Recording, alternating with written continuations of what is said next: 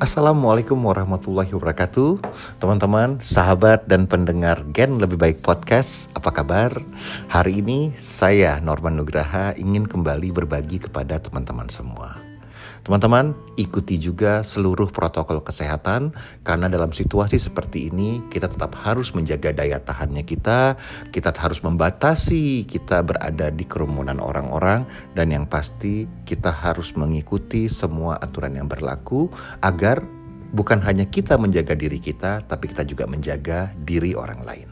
Oke teman-teman, hari ini saya mau sharing topik yang sangat basic tapi menurut saya ini topik yang menarik dan topik yang memang sangat penting dan tidak akan pernah bisa dilepaskan sebagai komponen wajib dalam bisnis keagenan asuransi jiwa, terutama untuk para leader, yaitu rekrutmen. Nah, tapi hari ini saya mau bicara dua hal ya mengenai rekrutmen.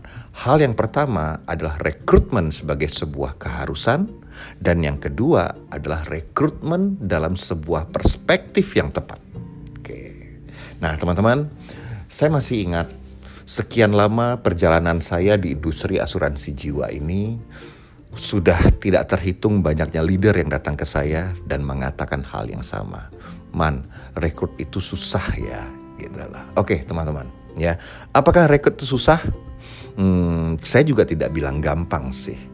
Tapi kalau saya bilang susah, saya juga nggak setuju. Karena saya lebih senang menggunakan kata yang lebih positif. Bagi saya susah itu adalah negatif. Saya lebih senang menyebutkan bahwa rekrutmen itu menantang karena memang menantang.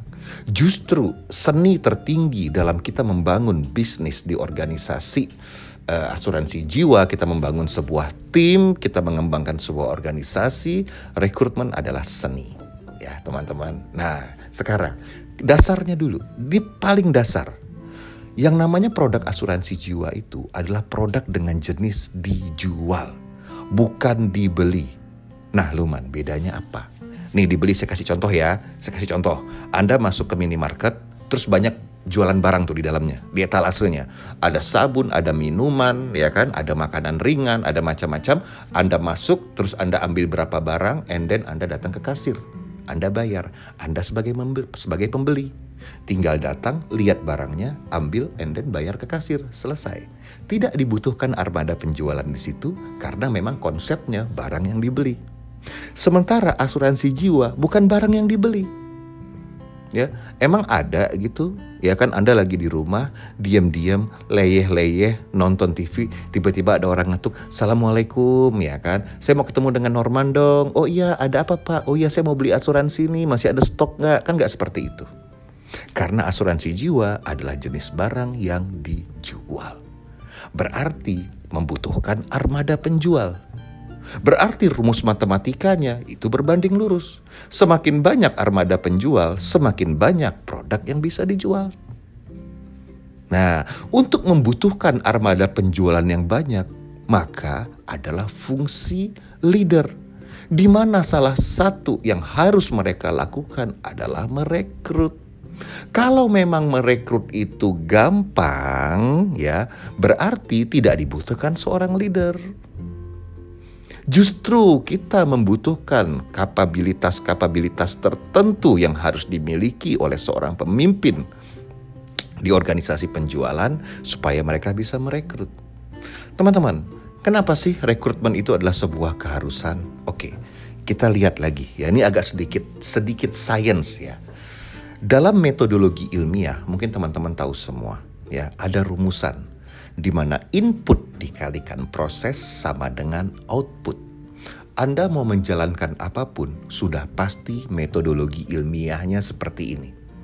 Tinggal tergantung jenis industrinya, tinggal tergantung jenis aktivitasnya, akan ada varian-varian atau turunan-turunan. Tapi basically input kali proses sama dengan output. Berarti butuh bahan baku di mana bahan baku ini kemudian diproses atau diolah. Barulah akan keluar itu yang namanya hasil yang kita inginkan. Jadi kalau misalnya komponen ini kita equalkan ke bisnis kita, input itu adalah orang-orang di dalam tim kita yang harus kita rekrut. Proses itu adalah pemberdayaan. Jadi orang-orang berkualitas yang masuk ke dalam tim kita, kemudian kita berdayakan, barulah dia akan mencapai hasil yang kita inginkan. Berupa total penjualan atau premi yang kemudian berujung kepada income-nya kita.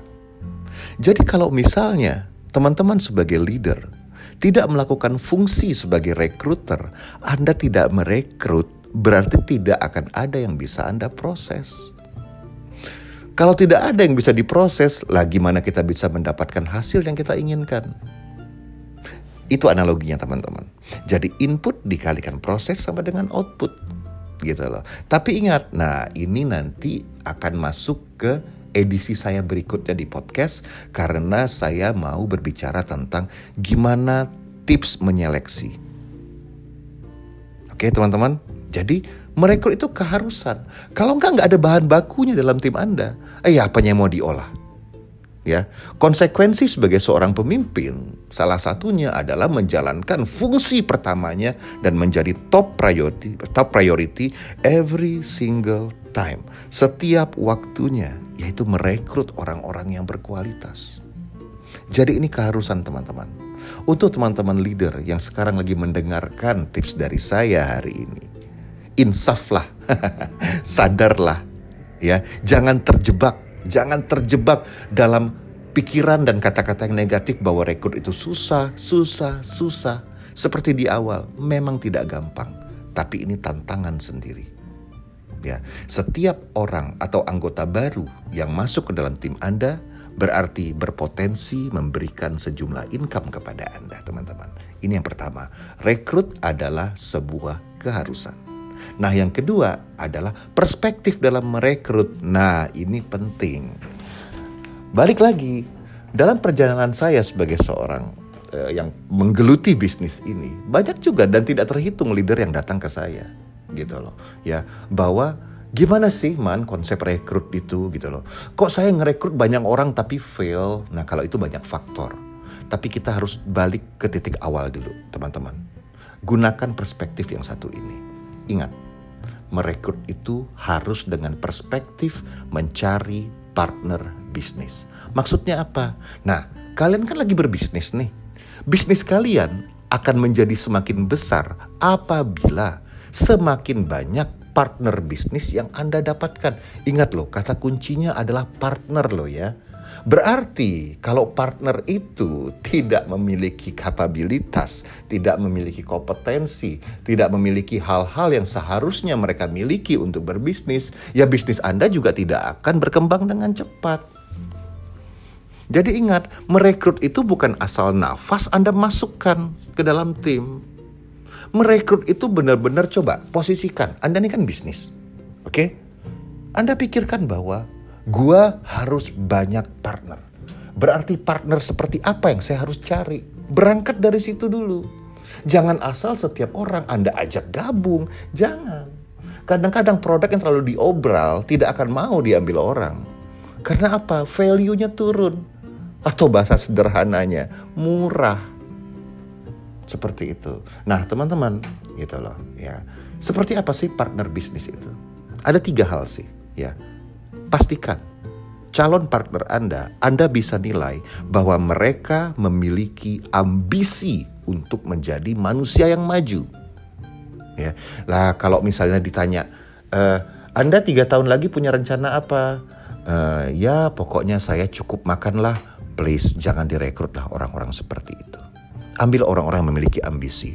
Saya dua tahun lagi harus ngumpulin uang. Orang tua saya harus saya biayai naik haji. Saya tahun depan mau mulai kredit rumah. Saya harus ganti mobil. Saya harus menjadi seorang pebisnis yang hebat. Cari orang yang punya ambisi.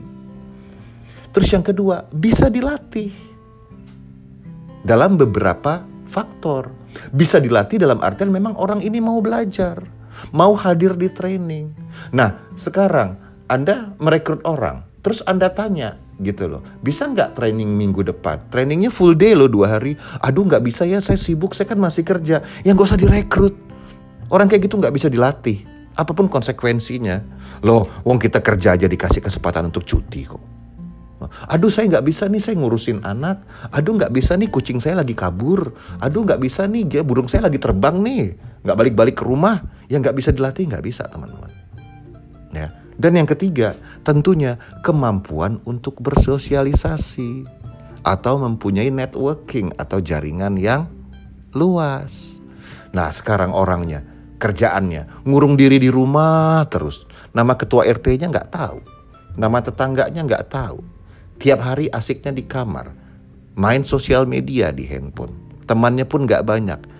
Ya jangan diajak jadi partner bisnis. Ya susah kalian nanti. Oke teman-teman, jadi ada tiga hal tadi mengenai perspektif mencari partner bisnis. Memiliki ambisi untuk hidup lebih maju. Dan yang kedua, tentunya bisa dilatih. Serta yang terakhir, tentunya mempunyai kemampuan untuk bersosialisasi. So, teman-teman, inilah sharing dari saya hari ini mengenai rekrutmen. Jadi, ingat sekali lagi, rekrutmen itu adalah sebuah keharusan.